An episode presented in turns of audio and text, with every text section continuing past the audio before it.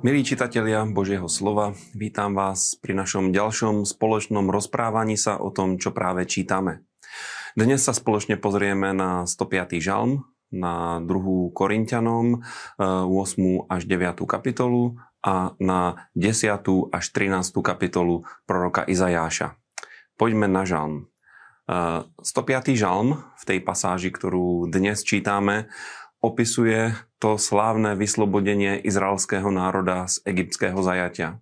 Viete, že táto udalosť prebehla a prebehla úplne spektakulárne, ako keby to bolo v scenári nejakého hollywoodského veľkofilmu. Eh, Izraelci odišli z Egypta, eh, odišli veľmi úspešne, lebo odišli s egyptským striebrom a zlatom, ktoré im egyptiania dobrovoľne vydali.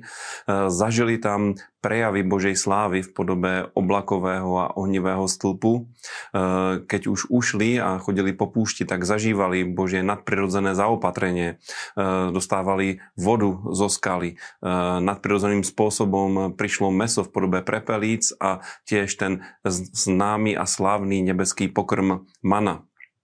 A v tomto žalme e, čítame, že Boh pamätal na svoje slovo, na svoje prísľuby, ktoré Izraelcom dal a nielen na to, ale aj na Abraháma, svojho služobníka, ktorý bol takým predobrazom e, ľudí viery a dostal tieto prísľubenia, že, že jeho ľud bude pobývať v zajatí v egyptskej zemi, ale potom, že pán ho vyvedie do tej zeme, ktorú Boh Abrahámovi prislúbil.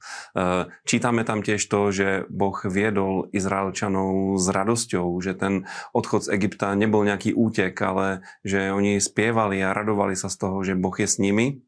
A e, na záver čítame, že mali jeden cieľ, alebo Boh mal jeden cieľ s Izraelom a síce to, aby uskutočňovali jeho zákon aby naplnili Božie slovo, Božiu vôľu na zemi a toto, priatelia, je aj Boží zámer pre nás, aby sme dokázali nielen Božie slovo počúvať a čítať, ale aby sme boli aj jeho vykonávateľmi.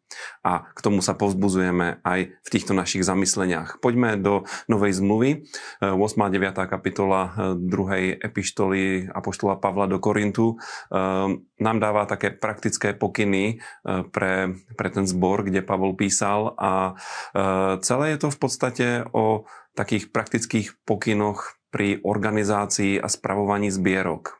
Áno, zbierok. To, čo církev robí dnes, že na zhromaždeniach my prinášame svoje finančné obety, aby sme slúžili pánovi a pozbuzovali Božie dielo, to sa dialo stále.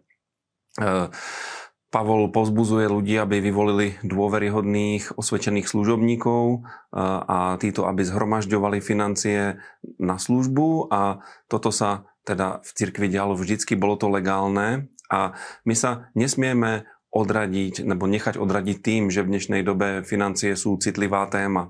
Ani sa nenechajme odradiť tou e, sprofanovanou praxou stredovekej cirkvi, kedy boli vymáhané desiatky a e, toto je niečo, na čo sa pozerá svet a e, svetu sa to samozrejme nepáči, lebo stredoveká cirkev nie je príklad hodný nasledovania, ale nová zmluva hovorí o štedrosti, a síce o slobodnej štedrosti, e, radostnej štedrosti spojenej s veľkým požehnaním a toto treba kázať a e, toto treba aj robiť, lebo Boh miluje ochotného darcu a čokoľvek nezištne niekomu darujeme, alebo čokoľvek nezištne urobíme pre Božie kráľovstvo, je spojené s veľkou odmenou a s veľkým požehnaním.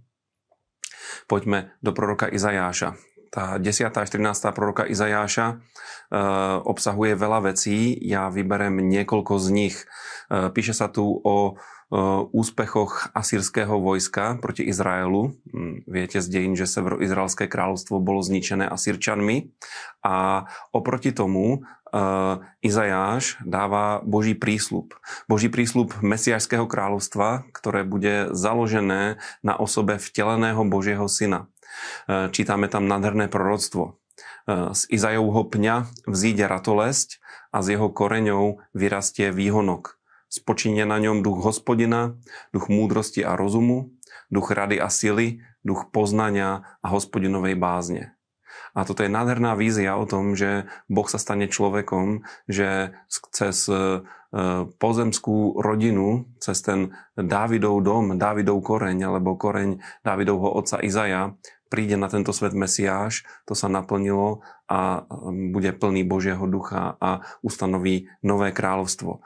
Dokonca v tejto pasáži čítame aj o vízii niečoho, čo sa ešte len stane a to je tisícročné kráľovstvo, kde sa vlk bude pásť s baránkom, lev s telaťom a do prírody sa navráti harmónia, ktorá bola kedysi v záhrade Eden a celá tá pasáž sa končí proroctvami proti národom, ale tým sa teraz pre krátkosť času nebudeme venovať. Priatelia, Božie zámery sú úžasné a keď čítame Božie slovo, tak začíname rozumieť tomu, čo Boh od nás chce. A ja vás aj dneska pozbuzujem, aby ste vzali vážne jeho prísľuby, aby ste vzali vážne jeho inštrukcie, ktoré nám hovorí a aby sme s radosťou slúžili pánovi, lebo vtedy sa Boh oslaví v našom živote.